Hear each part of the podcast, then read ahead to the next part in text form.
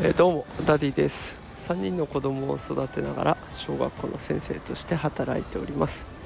さあ今日は日曜日ですね、えー、皆さんいかがお過ごしでしょうか、えー、私は午前中子供と公園で遊んで、まあ、午後ちょっと髪を切ってさっぱりしたところです。さあさて今日は本題というか、まあ、ちょっと雑談会ということで、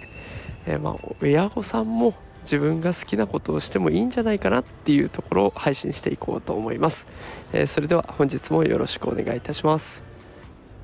えー、子育てをしているときっと自分の時間がほとんどないという方いっぱいいらっしゃるんじゃないでしょうか、え、私も帰ってから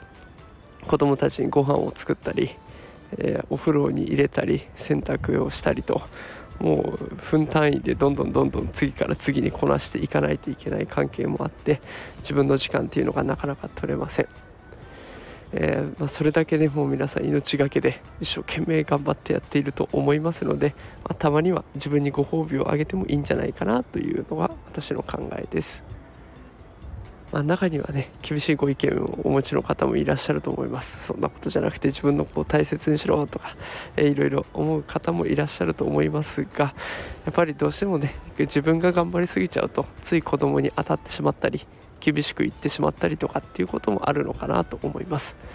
えー、ということで私もですねちょっと自分にご褒美を与えて、えー、最近「呪術廻戦」を漫画で読み始めております、えスマホにインストールして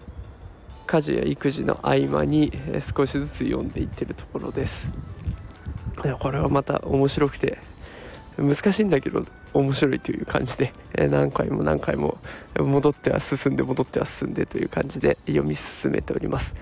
まあ、これを読んでいる、ま、数分間については家事のことも育児のことも、まあ、それから仕事のことも忘れてその漫画に集中できるので私にとっては貴重なリフレッシュタイムとなっています。きっとこういった漫画だけではなくてね運動が好きな人もいれば映画を見ることが好きとかゲームをやることが好きとかいろんな好きがそれぞれあると思いますのでそれぞれ皆さんの好きなものっていうものをしっかりやっていくっていうのも親としてやっていいんじゃないかなと私は思っています。え仕事柄保護者の方と話す機会も多いんですけれども保護者の方っていうのはいや自分なんてまだまだでとかもうちょっと子供に笑顔で接したいなと思ってるんですけどなかなかできなくてと、えいつも悩んでらっしゃる方が多いなという印象がありますがもうここまで育てたんですからもう十分頑張ってますよという声をいつもかけるようにしています、まあ、それだけ子育てするっていうのはね大変なことも多いのでまあ、それを頑張っている自分にご褒美を与えてつかの間忘れる時間があってもいいと思います、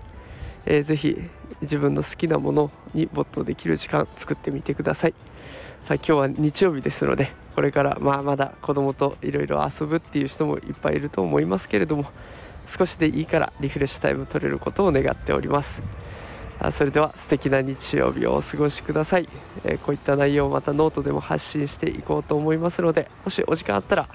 読んでみてください。それでは素敵な日曜日をお過ごしください。今日はこの辺で失礼します。